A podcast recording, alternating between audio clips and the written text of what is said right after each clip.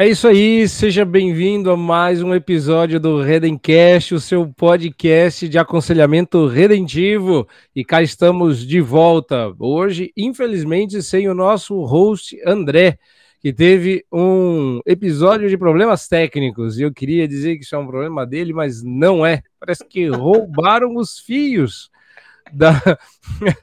Lá de perto da casa dele, ele tá sem internet, sem luz e sem descarga, mas não tá, que a gente mas entendeu, não tá né? sem redenção, hein? Mas não tá sem redenção. Na verdade, pelo que eu entendi, ele só tem a Cristo, viu? Porque a coisa lá ficou complicada.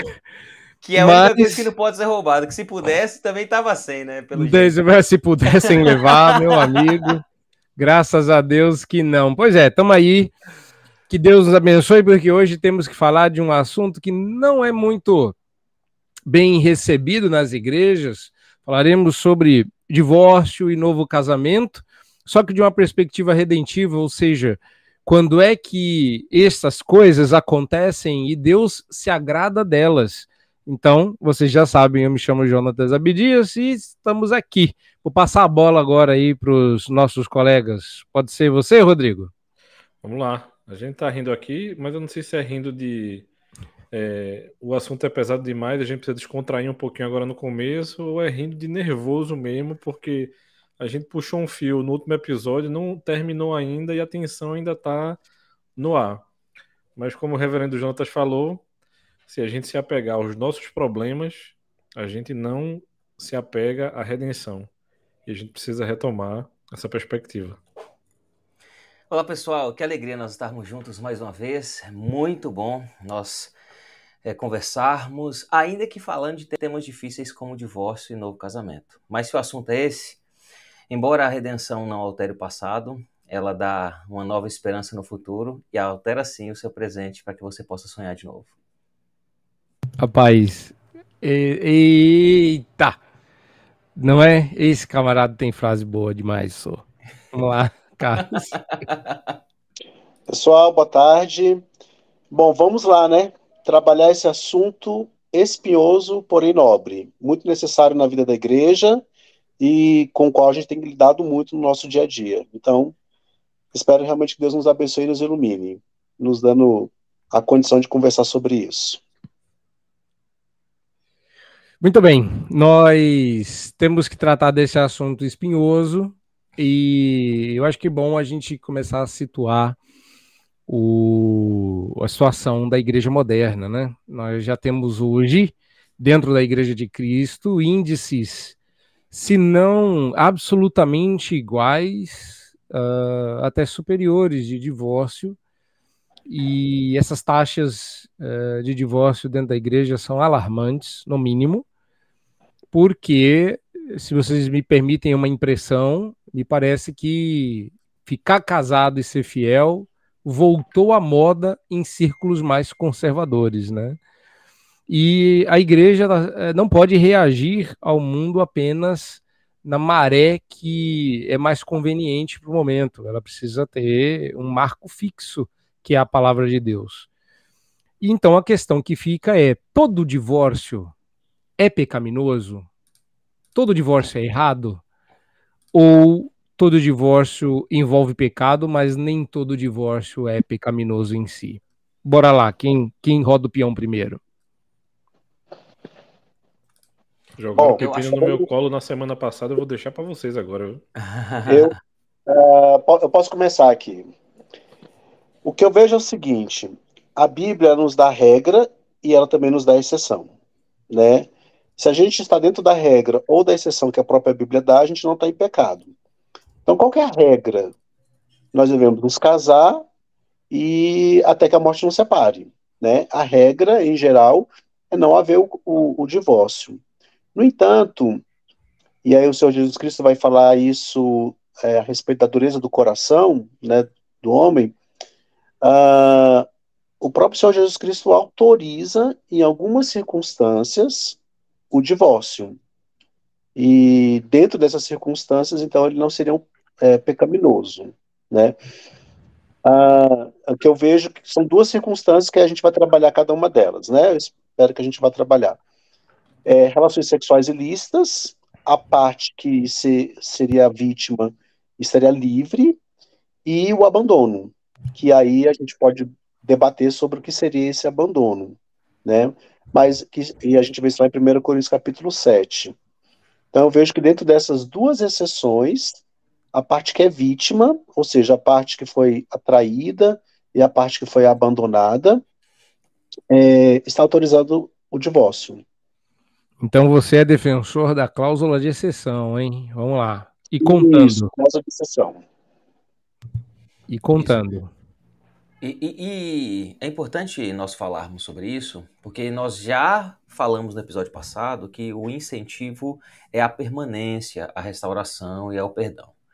E hoje nós queremos nos focar é, em quando isso não é possível, porque a própria Bíblia prevê esse tipo de situação. E é importante mencionar isso, porque essa cláusula de exceção é uma segurança para aqueles que experimentaram o fel amargo do divórcio, que foram vítimas de cônjuges é, faltosos que pecaram contra, contra é, você e que estão em situações ruins. É um zelo que a, a Bíblia tem, o próprio Deus tem para com você, que experimentou a, algo ruim nessa área, para que você possa é, não ficar preso. Inclusive, a Bíblia utiliza essa palavra, para que você não fique preso a esse casamento, sendo que, por exemplo, ah, o seu cônjuge te abandonou, etc. É, apenas para exemplificar aqui. Mas lembrando que, é, como já foi dito, é uma exceção. Só para lembrar o pessoal, é, no episódio passado a gente tratou sobre divórcio mais especificamente. Então a gente vai deixar o link aqui para você. Você acabou de chegar, tá ouvindo a gente falar sobre cláusula de exceção. Calma, muita calma nessa hora. Volta lá, assiste o episódio todo sobre divórcio. Depois você vem para cá para ouvir a gente conversar um pouco ainda sobre divórcio, mas dando continuidade para entrar também nas, nas questões de novo casamento, certo? Então, só para deixar isso aí bem é, alinhado. Pois é, a gente está uh, tratando aqui daqueles divórcios lícitos que, segundo a Escritura, abrem as portas para uma nova relação, um novo casamento. E isso não significa, para a gente não cair na vala comum do buscar a sua felicidade, que é só sobre isso. Né? O casamento ele é uma, um espelho do relacionamento de Cristo com a igreja, e quando o casamento anterior uh, se desfaz por conta uh, de, desses, dessas cláusulas de exceção, como a gente está chamando aqui, que é como a, a, os símbolos de fé chamam, nós inclusive falamos sobre posicionamentos que não estão alinhados com a perspectiva dos símbolos de fé de Westminster. Então, o que eles dizem é que a escritura só dá uh, duas possibilidades para que a gente é, considere o divórcio legítimo ou legitimamente bíblico, no sentido de isso não é puramente pecaminoso. É, o divórcio sempre envolve pecado, de alguma das partes. Ninguém se divorcia com havendo dois inocentes e ninguém se divorcia havendo duas pessoas dispostas a lutar pelo relacionamento. Mas quando essa quebra existe, o casamento se desfaz, mas somente em dois casos existe a abertura para uh, um novo relacionamento abençoado por Deus e foram as cláusulas de exceções que ou a cláusula de exceção de duas partes que foi é, é, levantada aí pelo Reverendo Carlos, que é a, a, prática de é, relação sexual ilícita fora do casamento e o abandono irremediável. E eu queria acrescentar nesse resumo que não pode ser deixado aos auspícios dos participantes ou diretamente envolvidos a decisão sobre isso. Nossa confissão de fé diz que o conselho deve superintender sobre esses casos. E às vezes as pessoas pensam que podem se divorciar à revelia da sua liderança, observando a questão e governando sobre a questão. Uh, ninguém deveria se divorciar e aparecer na igreja no domingo seguinte como se nada tivesse acontecido. A coisa não é tão simples. Um lar está sendo desfeito ou no começo ou no meio, e então algo muito sério está acontecendo ali, e a honra de Cristo está em jogo. Eu acho que a gente não pode esquecer desse aspecto, correto? E eu queria colocar mais uma... Queria só abrir mais um parêntese, Jonas, na sua fala, que é, há uma autorização, não uma determinação do divórcio nessas situações. Ou seja, é, sempre o melhor caminho é o caminho do perdão e da reconciliação. E, e, e essa é a primeira esfera de ação que a gente tenta né, agir mesmo. Ajudar o casal, mesmo que ah, haja uma vítima dessas cláusulas de exceção, mas sempre é, propor para o casal a reconciliação. E, de, e se realmente é, foi irremediável, né, sob julgamento do conselho da igreja, a autorizar o divórcio dentro dessas duas exceções. Isso aí, eu acho que é ah, excelente palavra, autorização, não é mandatório. Deixa eu, deixa eu comentar o finalzinho da fala do Carlos, porque eu acho que a sabedoria é em um detalhe da sua fala, Carlos. Normalmente, as pessoas elas encaram o divórcio ou a possibilidade do, de um divórcio como sendo um, uma decisão meramente pessoal, mas não é uma decisão meramente pessoal, tanto pelo significado do casamento, quanto pelo testemunho do casamento, tanto pelo compromisso, tanto é, vertical quanto horizontal, ou seja, diante de Deus, diante dos homens do casamento, e quanto pelo efeito social do casamento e pessoal do casamento. E eu poderia elencar alguns outros motivos, mas é, a decisão de um divórcio, se ele é lícito ou não, não é pessoal, porque o, o casamento ele é um compromisso com uma pessoa diante dos homens e diante de Deus. Ele é um compromisso que deve ser to tomado, ele é uma decisão que deve ser é, tomada é, com ajuda de um conselho, ajuda pastoral que vai avaliar a situação e entender essa situação para saber se ela se enquadra dentro da cláusula, das duas cláusulas de exceção ou da cláusula é, dividida em duas partes. Porque senão é, pode acontecer, como de fato acontece, que pessoas que se divorciam é, ou por serem mal instruídas, e né, dentro dessa mal instrução, é claro que isso está sendo influenciado pela sua pecaminosidade pessoal, ou então a liderança que é arbitrária nisso, né? Quando vai instruir alguém, e não é raro, infelizmente, chegar pessoas na nossa igreja que foram instruídas equivocadamente em outras tradições teológicas, e por causa disso elas cometeram uma série de erros, é, mas por causa disso, juntou o pecado pessoal, juntou a negligência da liderança, juntou a ignorância situacional e aí a, a, a situação só se agravou ainda mais. Então, repito, esse tipo de decisão não é uma decisão, o posicionamento deve ser tomado pessoalmente, mas instruído e cuidado dentro da comunidade, na figura, na figura dos pastores, na figura do conselho. É, e eles se responsabilizam sobre isso, viu?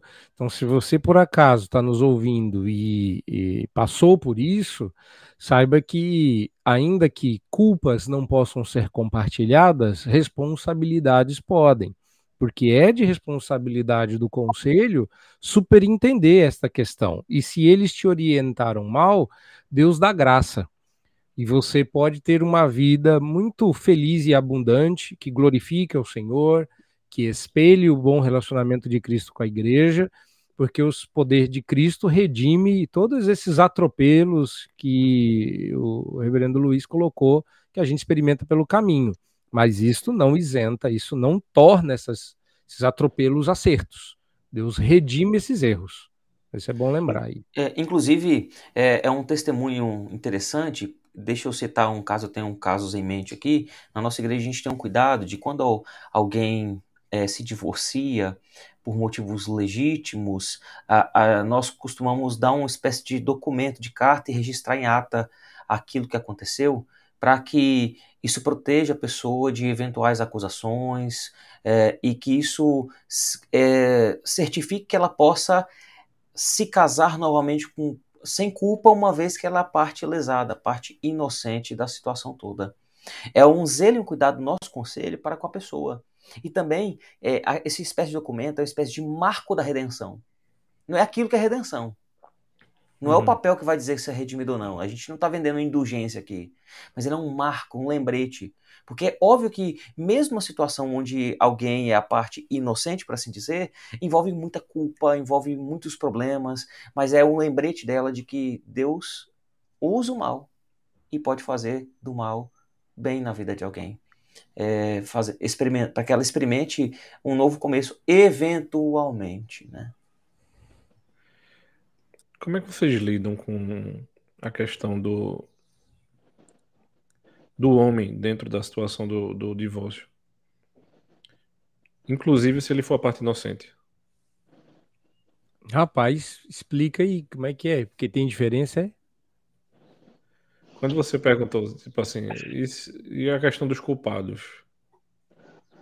Né? Porque veja só, quando um relacionamento é desfeito, mesmo que o homem seja parte inocente, ele tem as responsabilidades dele dentro do matrimônio como cabeça do lar. Uhum.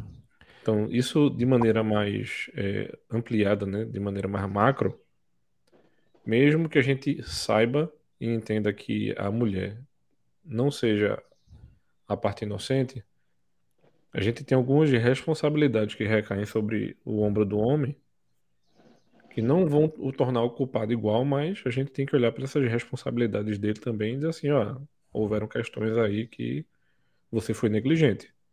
Hum. Vai lá, Carlos, é. você está coçando para responder. É. É, enfim, tá, o Rodrigo falando, eu estava pensando aqui algumas coisas. Eu vou citar uma pessoa aqui que eu admiro muito, mas eu acho que às vezes hum, a pregação ela chega perto de ser legalista. Talvez vocês pensem diferente, está tudo bem se pensar.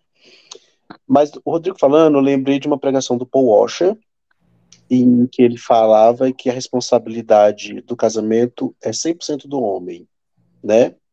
E que qualquer problema que acontecer é responsabilidade do homem. E eu estava conversando com, com um, um, seminarista que divorciou há pouco tempo.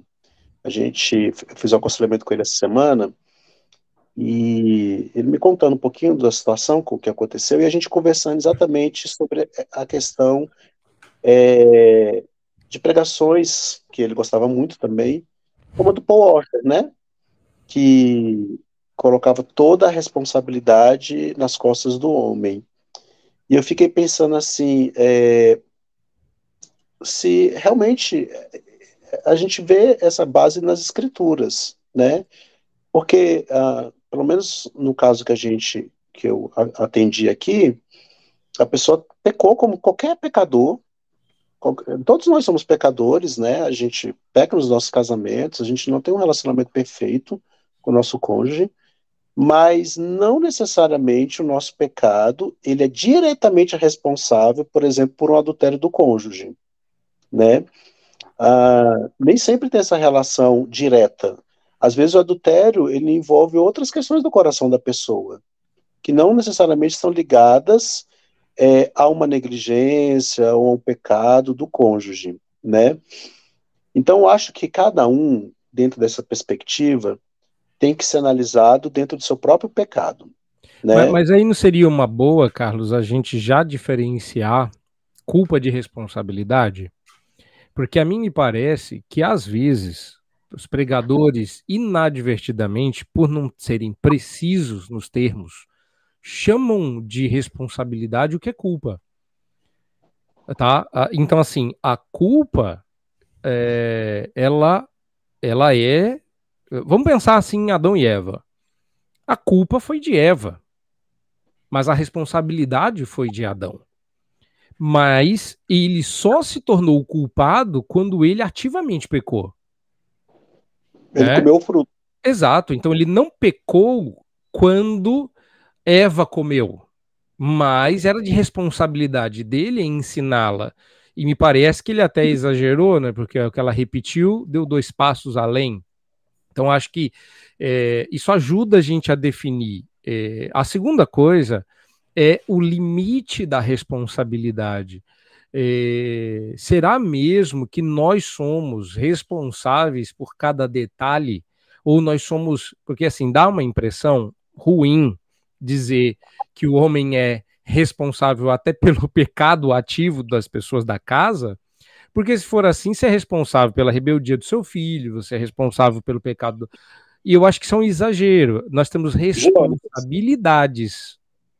Sabe o que eu tenho percebido no, é, nos aconselhamentos que eu tenho feito com casais que, que compram essa ideia? Assim, o que, que, tem, o que, que eu tenho percebido que tem acontecido? É, as pessoas estão estudando mais sobre é, liderança masculina, sobre missão feminina, né? Temos grupos na igreja que têm levantado essas bandeiras e têm ensinado, têm dado palestra, e não estou dizendo que isso é ruim, isso é bom, mas o que eu tenho visto, é, como a gente está falando do homem, né? Eu vou falar da, da questão do homem. Eu tenho visto algumas mulheres com uma expectativa altíssima com relação aos seus maridos.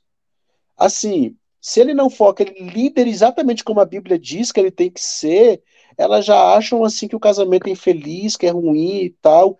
E eu, tenho visto assim, muitas vezes expectativas assim muito elevadas. Não estou dizendo que ter expectativas elevadas é ruim, mas tem que levar em conta também que o outro é pecador, que o outro é limitado, que o outro tem fraquezas. Que né? mudanças levam e, tempo que leva tempo, exatamente. Você não vai casar com o marido perfeito, porque ele aprendeu, ele leu todos os livros sobre liderança masculina, ele fez pré-conjugal, enfim. Você não vai já é, casar com o marido perfeito por conta não, disso. Eu, eu, digo que o príncipe encantado existe. O problema é que ele vem em formato de sapo. É.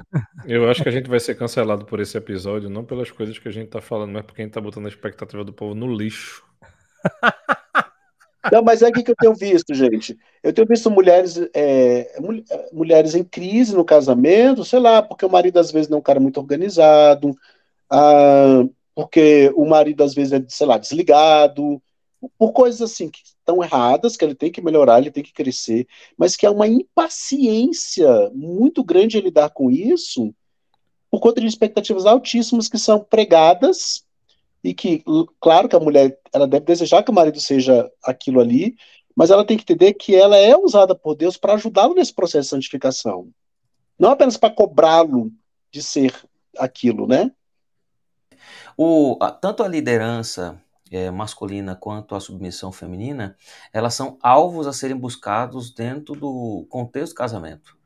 Ninguém é, casa pronto, nem o homem nem a mulher. Então, a mulher que tem uma expectativa é, ilusória, na verdade, ela tem que olhar para a realidade de que ela também não é um modelo de feminilidade segundo os padrões bíblicos.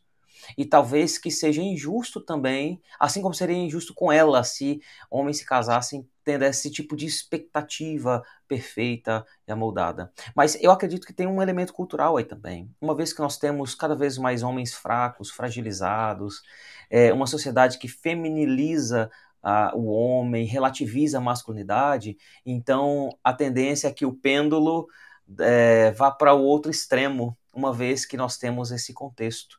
E olha que triste. Só, só para você né? não trocar de assunto, eu acho que com respeito ao item anterior, se terminando a minha metáfora, porque você tocou num ponto, é de fato a mulher esquece que ela exige do outro algo que ela não pode oferecer. Exato. Então, eu digo que a razão do sapo não virar príncipe no primeiro beijo é porque ele não foi beijado por uma princesa. Muito bom. Mas continua.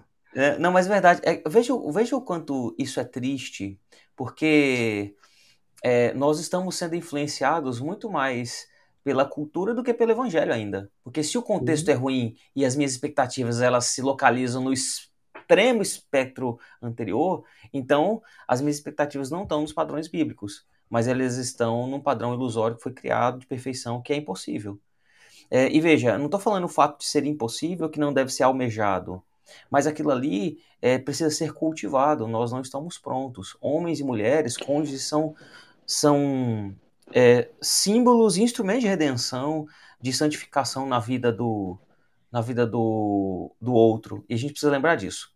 Agora, só para a gente não, não mudar de novo de assunto, eu queria comentar essa pequena distinção que foi feita entre os termos culpa e responsabilidade. Talvez seja uma espécie de confusão, mas eu entendo culpa como sendo um aspecto é, técnico e legal mesmo. Então, culpa é aquilo que nós temos diante do tribunal. Nesse sentido, é, quem tem culpa é aquele que, que Deus cobra.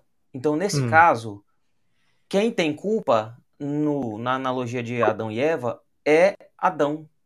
Mas Eva tem a sua responsabilidade. Então, talvez eu entenda o contrário. E deixa eu, deixa eu explicar aqui, talvez seja o momento de vocês me corrigirem se eu tiver entendido errado.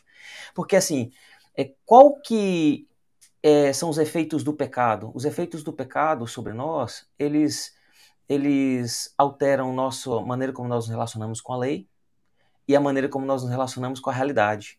Para com a lei, nós nos tornamos culpados.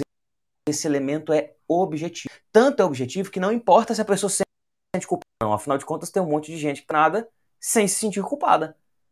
Porque uhum. culpa é um elemento objetivo perante a lei. E é, a nossa condição perante a realidade seria, por causa do pecado, depravação. Então, o meu relacionamento para com a realidade passa a ser depravado. Agora, olha que lindo. A redenção, ela faz com que nós que fomos culpados, diante da obra de Cristo, pass é, nós passamos a ser é, justificados. E nós que somos depravados, passamos a ser santificados. Uhum. Agora, uhum. trazendo isso para a nossa realidade, isso significa que talvez o homem ele seja culpado uma vez que ele legalmente é, responde, né, quanto aos seus, quanto à sua família. Ele é, ele é culpado de quê? Ele é culpado quanto ao que é responsabilidade dele. Isso. É isso que ele é culpado. Agora, sim, ele ser culpado por tudo e por todos indistintivamente, isso não é compatível com a realidade das, da, das escrituras quanto à doutrina da justificação. Porque o homem ele também não pode é, obedecer por toda a família. Ele não uhum. pode é, justificar toda a família. Então, como é que ele pode assumir a culpa de toda a família? Ele é culpado da sua responsabilidade. É, e você está tão certo que eu chego a ter dificuldades com a expressão o homem como sacerdote do lar. Eu tenho muita dificuldade com isso. Eu também tenho. Eu também tenho. Porque eu acho que você concorda. Eu, eu, acho que só você lá no começo fez a distinção e não percebeu. É, eu, eu, gostei da sua colocação, mas você está falando da responsabilidade de Eva com respeito ao pecado de Adão. Entendeu? É o que uhum. a gente está dizendo é a culpa de Adão em relação ao pecado de Eva. Entendi. Sacou? Ou seja, então eu concordo. Então, entendeu? Você não está discordando. Entendi. É que quando você faz o inverso, você percebe que um estava dentro do outro. Mas a inversão não é válida, porque a responsabilidade do homem era maior do que a de Eva. Por isso que só acontecem catástrofes cósmicas quando Adão peca. Uhum. Enquanto ele não peca, se a gente pudesse fazer o tipo de exercício é, proibitivo na teologia, que é imaginar o que teria acontecido se Adão não tivesse pecado, uhum. em tese ele poderia é, mediar Eva para com Deus, ser o, ser o mediador. Uh, ele falha justamente porque ao invés de proteger Eva, ele embarca no pecado e ainda expõe, que a gente chama carinhosamente de inversão. Não é? Uhum, uh, Eles não só estavam rebeldes ali, a partir do momento que por rebeldia comeram, a inversão e a reversão também entraram no jogo. Mas isso é se você analisar o pecado de Eva, ela é objetivamente culpada. É, Adão não era culpado pelo, pelo pecado de Eva, mas ele era responsável. Então, isso que diferencia. Uhum. Agora, olhando da perspectiva do pecado de Adão, é, é o que você falou, sem tirar nem pôr. É, então, é isso mesmo. Gente, é, queria só. Acho que a gente deu um. Foi muito bom que a gente colocou agora, mas eu queria. Eu acho que por causa do nosso tempo, eu queria voltar um pouquinho sobre as definições de cada uma das cláusulas de exceção, para tirar lá. algumas dúvidas. É, o, o que eu tenho percebido é que é um erro muito comum de confundir adultério com relações sexuais ilícitas. É, Jesus, quando ele fala de adultério, ele fala, por exemplo, do adultério mental, né? De você olhar para alguém com a intenção impura, que isso configuraria, configuraria um adultério. E algumas pessoas baseadas nisso afirmam que esse tipo de adultério seria é, a cláusula de exceção para o divórcio. Mas quando ele vai falar do divórcio, ele não usa o termo adultério, ele usa o termo relações sexuais ilícitas, ou seja, um tipo específico de adultério. É. Porque eu já vi gente é, é, reivindicando a cláusula de exceção por causa, por exemplo, de adultério virtual. Pornografia, né? Ah, mas quando o texto fala lá da cláusula de exceção, ele está especificando que, que seria a relação sexual mesmo, o ato consumado com uma outra pessoa que não é seu cônjuge.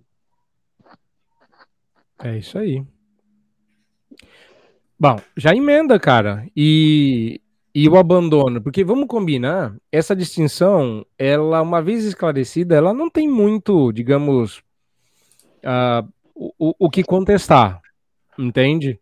É, eu acho que você zerou a questão. Adultério é uma coisa mais ampla do que relações sexuais ilícitas, e o que Jesus diz que se torna uma cláusula de exceção é um tipo específico de adultério. E ainda assim, não é mandatório, é ah, autorizado. Mas você sabe onde que a gente tem maior problema? Abandono. Abandono. Verdade. Porque, é, digamos que, infelizmente, essas outras questões ligadas ao adultério, eh, ainda que eu considere uma desculpa esfarrapada, alguém dizer assim, vou usar isso como motivo para divorciar, é, o adultério virtual, por exemplo, é, eu acho que, a, a, a, menos que os colegas queiram discutir a questão do adultério, mas acho que a grande, a grande polêmica está no abandono que não abandona. É, quando a pessoa consegue abandonar o cônjuge sem sair de casa. E aí a questão é, a gente explora com mais profundidade, existem mais estudos sobre o adultério como cláusula de exceção para o divórcio do que como abandono. E muita gente considera o abandono só quando a pessoa sai de casa. Aí eu queria também já jogar isso, então ficamos eu e Carlos jogando isso sobre a mesa e Rodrigo e Lacerda que disputem a bola. Estão querendo colocar a gente em mais lençóis, Luizinho. É, eu quero que a culpa do cancelamento não seja minha, ainda que a ah, gente tá seja, sejamos todos responsáveis. Eu tá acho bom. que o Lacerda ali puxou um gancho muito bom, porque muitas vezes a gente fica discutindo quem é o culpado, mas o problema já aconteceu. E aí, quando a gente está discutindo a questão do, do pecado que já houve e da culpa que já, já, já se tem, muitas vezes a gente fica, digamos assim, brincando de achar o culpado ou de quem está, digamos assim, se escondendo atrás do outro.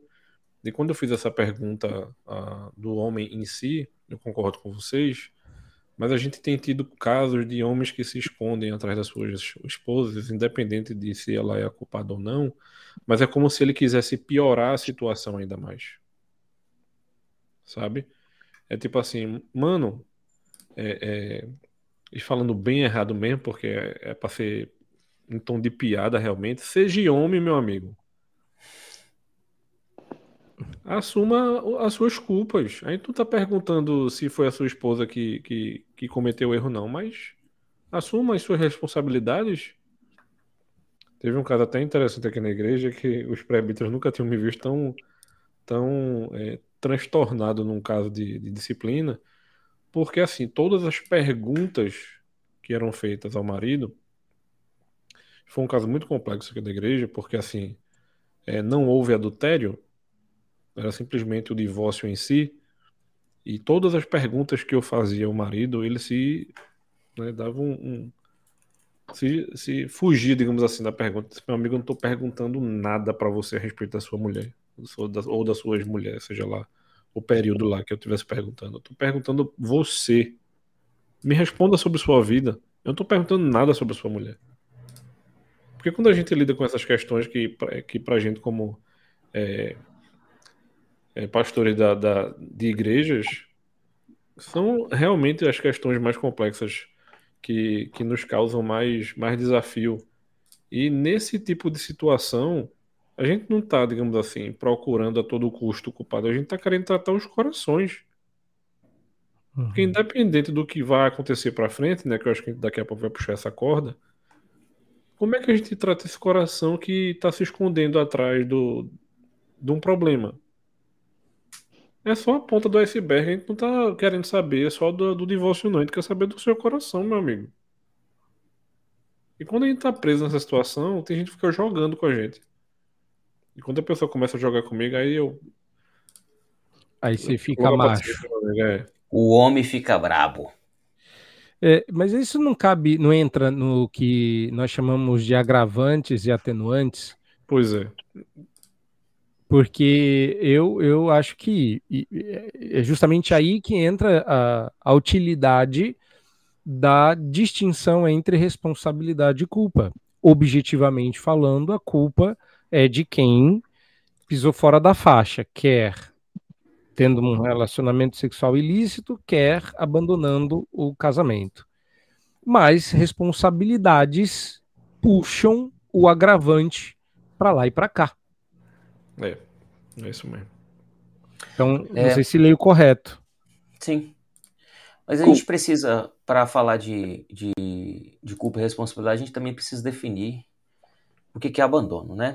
Ah, abandono Obviamente é quando alguém decide literalmente abandonar sua família, deixá-la na vulnerável, sair de casa, não se importar com a esposa, com os filhos, etc. Como acontecia diversos casos na, na igreja de Corinto, né? Tanto que Paulo ele vai falar disso em 1 Coríntios 7. É, só que os intérpretes ao longo da história, eles se dividiram quanto aos, aos significados mais amplos do que esse abandono.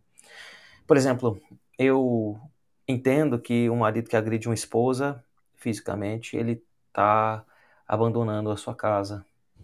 E por isso, é, como cláusula de exceção, nós precisamos, a gente autoriza essa esposa a se divorciar, mas é, a, até chegar nessa via de fato, é necessário proteger essa mulher, é necessário chamar a polícia, é, se fosse uns tempos atrás, a gente juntava os homens da igreja, a gente ia lá e fazia um corretivo nesse homem, tô brincando, antes que a gente seja cancelado.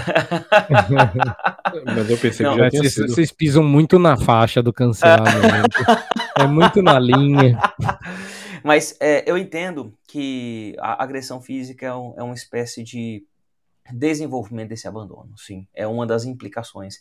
Então não seria apenas literalmente a pessoa que deixa sua casa e, é, e, por causa de sua família vulnerável, mas caso de agressão seria um bom exemplo de alguém que está vulnerável embora o homem esteja ali. Uma pessoa consumida pelo vício ao ponto que ela se torna uma completa inútil na casa, deixa de ser provedor, deixa de estar presente, embora o corpo esteja ali, deixa de ser relevante para a família, porque se tornou, desculpa a expressão, um peso por causa desse vício, e pode ser de todo tipo de droga que se queira imaginar, infelizmente, também entraria no caso de abandono, na minha opinião, além da agressão. Eu acho que a gente pode é, amarrar. É, primeiro, eu acho assim: esse abandono, que não é abandono clássico, tem que ser submetido ao julgamento do conselho. Né? O conselho tem que julgar a situação em específico. A gente está falando aqui em linhas gerais, mas eu quero dizer para quem está nos ouvindo, que caso você se encaixe em alguns dos exemplos que a gente está citando, leve a situação ao conselho da sua igreja, submeta-se ao julgamento do conselho para que ele decida se o seu caso se enquadra de fato num abandono que não é aquele clássico, né, de a pessoa simplesmente sair de casa e abandonar a outra. Mas eu acho que, para amarrar a questão do abandono, a gente pode pensar na perspectiva de abandono dos votos. Né?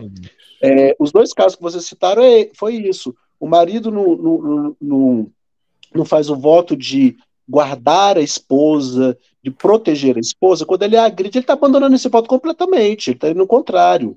A mesma Isso. forma, o marido ele, ele faz o voto de prover a sua família. E quando ele se entrega ao vício, qualquer outra, ao jogatina, qualquer outra coisa que impeça que ele esteja provendo e, e esse vício é, se torna algo constante em sua vida, ele está quebrando o voto de provisão da família.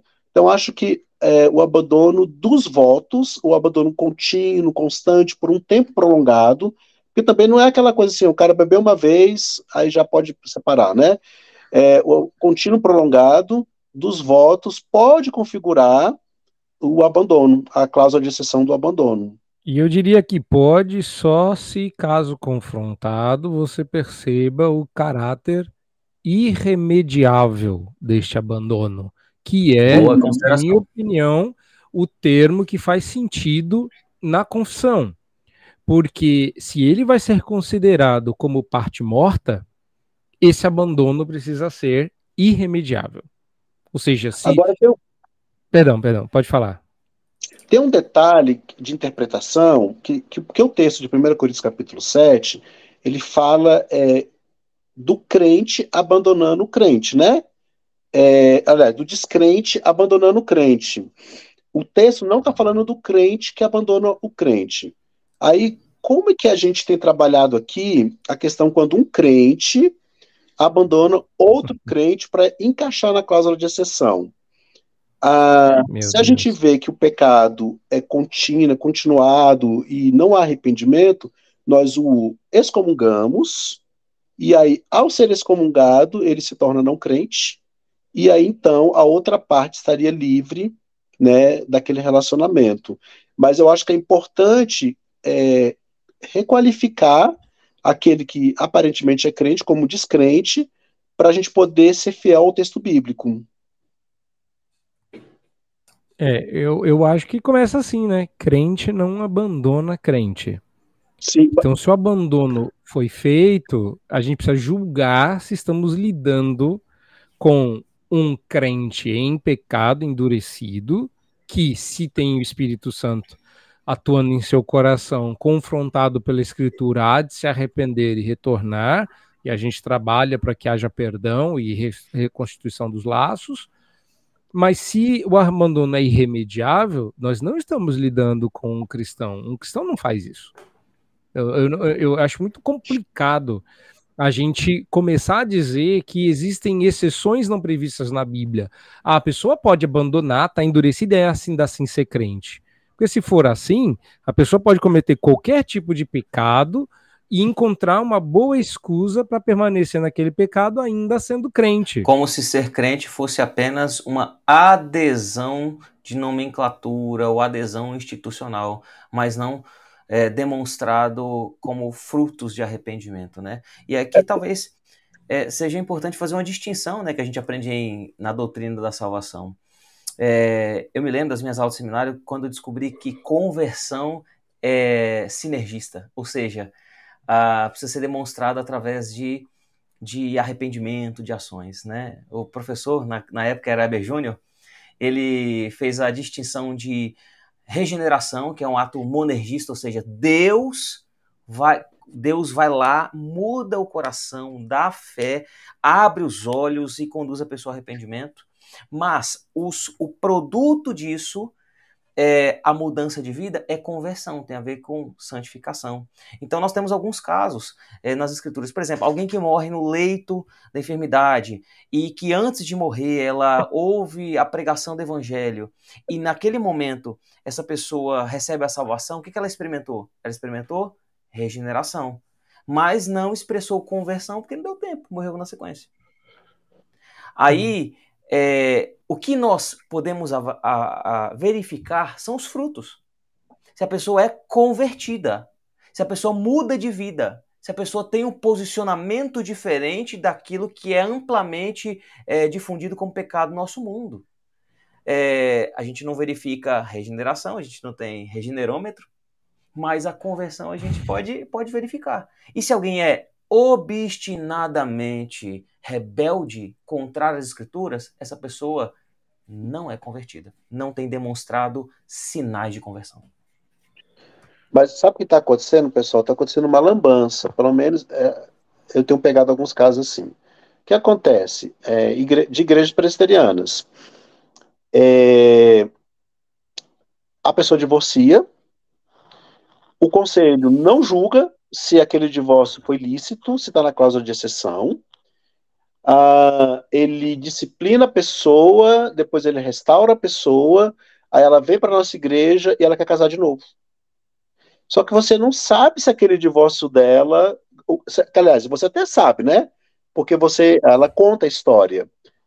Mas a minha, meu questionamento é: a gente tem autoridade para fazer algo é, diferente daquilo que o conselho da igreja, mesmo a gente discordando daquela posição, mas que o conselho da igreja decidiu diferente, entendeu? O conselho não, é, é, ele não é, disse que o divórcio era ilícito.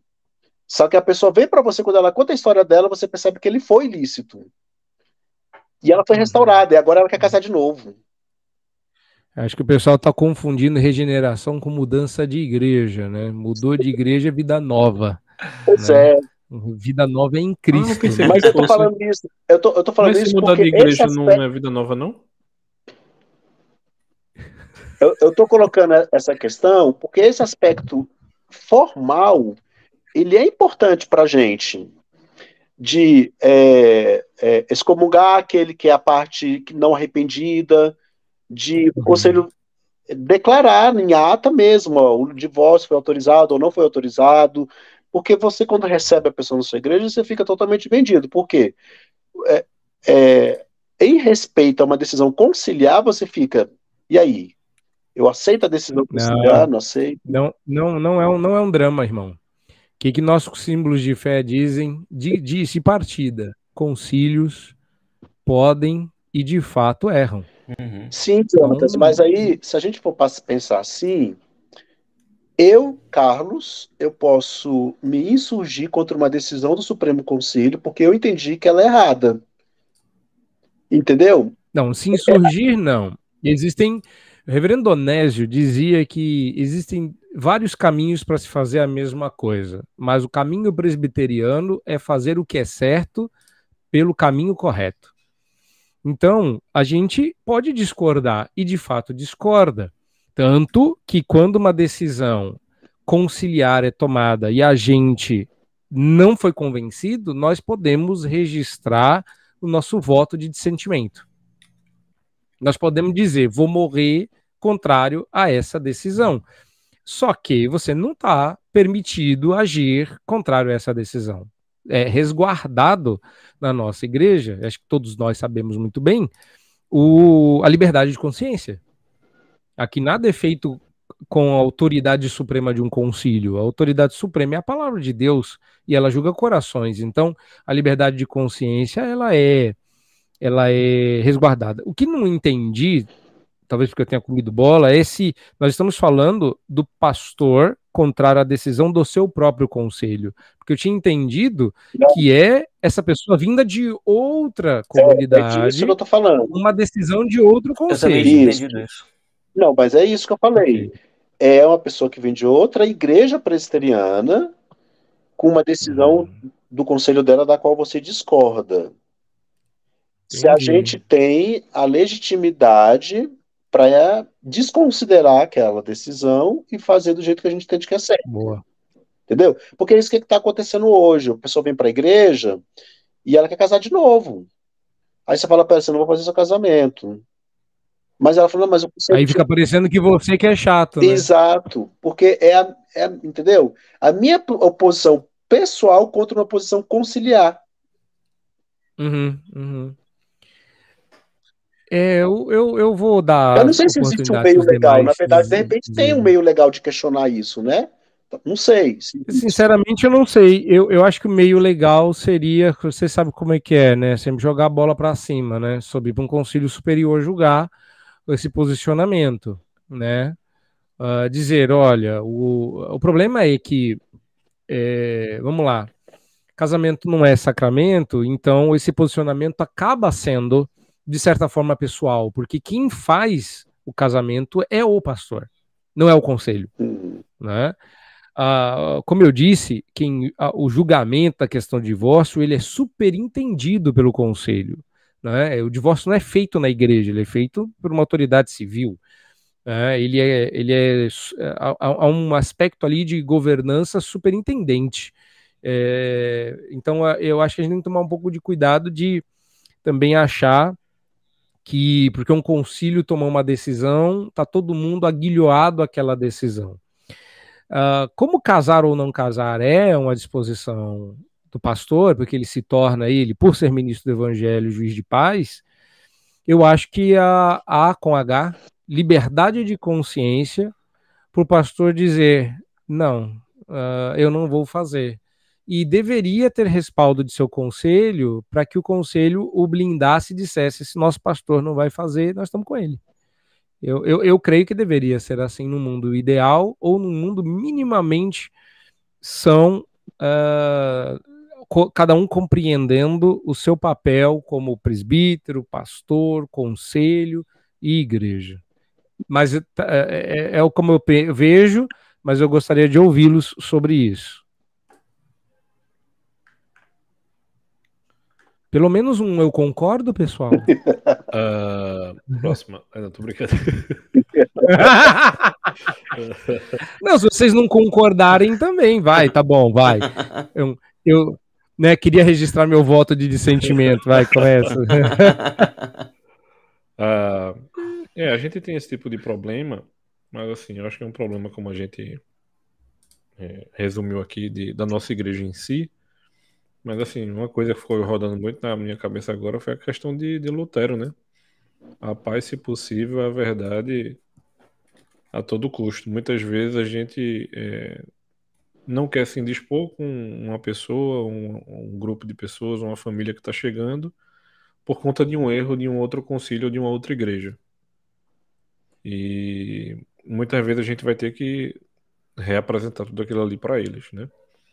Mas dando alguns passos atrás, uma coisa que eu fiquei pensando aqui quando a gente estava é, relatando das questões, né? Que eu acho que a gente vai ter que fechar essa questão do divórcio ainda nem entrou no novo casamento, vai ter que deixar para o próximo episódio. Mas é, eu fiquei pensando no seguinte: uma, é, em um dos casos que a gente estava tratando aqui na igreja, um dos presbíteros disse assim: é interessante porque normalmente quando o homem, independente de ser culpado ou não, mas ele tem uma consciência bíblica das responsabilidades dele, ele não é, pisoteia a sua família. Ele não faz com que sua família sofra mais do que ela já está sofrendo. E como a gente usou um termo aqui, né, que eu acho que é muito pertinente, quando a gente está lidando com o ímpio, ele não somente pisoteia mas ele faz questão de esmagar a família dele. Ele não tá nem aí. Então, é, para mim, na, digamos assim, em questões práticas, isso é um divisor de águas na, na tratativa do caso. Porque é, quando a gente está lidando com as questões, e muitas vezes são questões que por um bom tempo ficam turvas, não, não, não saltam as claras, porque a gente tem muitas vezes os dois lados é, escondendo é, assuntos e coisas, é, eu acho que a, a, própria reação de cada pessoa vai mostrando para a gente em como a gente pode caminhar com o caso em si, né? E isso é importante para a gente, por quê? Porque como o Luiz disse lá no início, a gente não está, e Reverendo Carlos foi bem claro lá, a gente não está permitindo que você divorcie. Né? Que muita gente quer, muitas vezes, como a gente até falou no outro episódio, que as pessoas querem só comunicar para a gente pastor, tá acontecendo isso, a gente tá se divorciando. E, e eu acho que o que eles muitas vezes queriam que a gente dissesse assim, tá tudo bem, tá ok, vai lá. Cada um vai para sua casa e tá tudo certo. Porque se a questão, se as questões do coração fossem tratadas dessa maneira, né, chegando em casa, casos até mais, digamos assim, é, extremos, como o reverendo Carlos falou, seria muito fácil, a gente iria fazer esse casamento. Se tivesse tudo bem, a gente a pessoa ia chegar e então ia procurar saber o que houve. É, o que é que aconteceu, se aquela pessoa foi o lado inocente ou tudo mais. Né? Então a gente não estaria. É, é, parece que muitas vezes as pessoas acham que a gente está brincando de ser pastor, de estar na igreja, de aconselhar. E, e a gente trava nessa questão aí porque as pessoas querem brincar de, de conversar com a gente de assuntos que não são nem brincadeira e não são coisas fáceis de serem tratadas. E a gente sabe que a gente vai ter que gastar tempo com isso aí. Vai ter que se debruçar, vai ter que ouvir várias pessoas a respeito do que está acontecendo. É tão sério quanto foi o pecado que causou o divórcio. O divórcio em si é o tratamento que a gente vai dar para é, isso. Pois né? é. é. Você ia falar, Lacerda? Não, eu, eu acredito também que apesar dos, dos inúmeros erros que concílios possam cometer, é, dependendo do tempo que tem é, alguns deles, né, é, eu já ouvi posicionamentos extremos falar o seguinte: olha, não, você você está errado, foi instruído errado e, e acabou. Mas é, eu acredito que Deus pode tornar o mal em bem, uma vez que o conselho errou, a pessoa, ela, é, vamos supor, se divorciou é, de forma equivocada, errada, mal instruída. Deus ele pode derramar a graça dele, a misericórdia dele. Não é, não é porque nós erramos que Deus ele pesa sua mão sobre nós. Ele pode fazer do, do nosso equívoco, erro, engano, má instrução, decisões equivocadas, plataforma para redenção, para alegria e para a construção de novas famílias. Então, sendo assim, o que eu quero dizer com isso? Tem as situações que eu reconheceria o erro do outro conselho e ainda assim eu casaria a outra pessoa. É, não porque eu considero a outra resolução equivocada, mas é porque, dependendo da situação, ela tá, aquela pessoa está sendo penalizada por, a, por instrução equivocada. Então, casaria ela, ela é, novamente. Agora, sim, precisa, cada caso é um caso. Nós não estamos aqui decidindo por todos os casos. Já foi dito isso inúmeras vezes nesse podcast de maneiras diferentes, mas eu faço questão de repetir.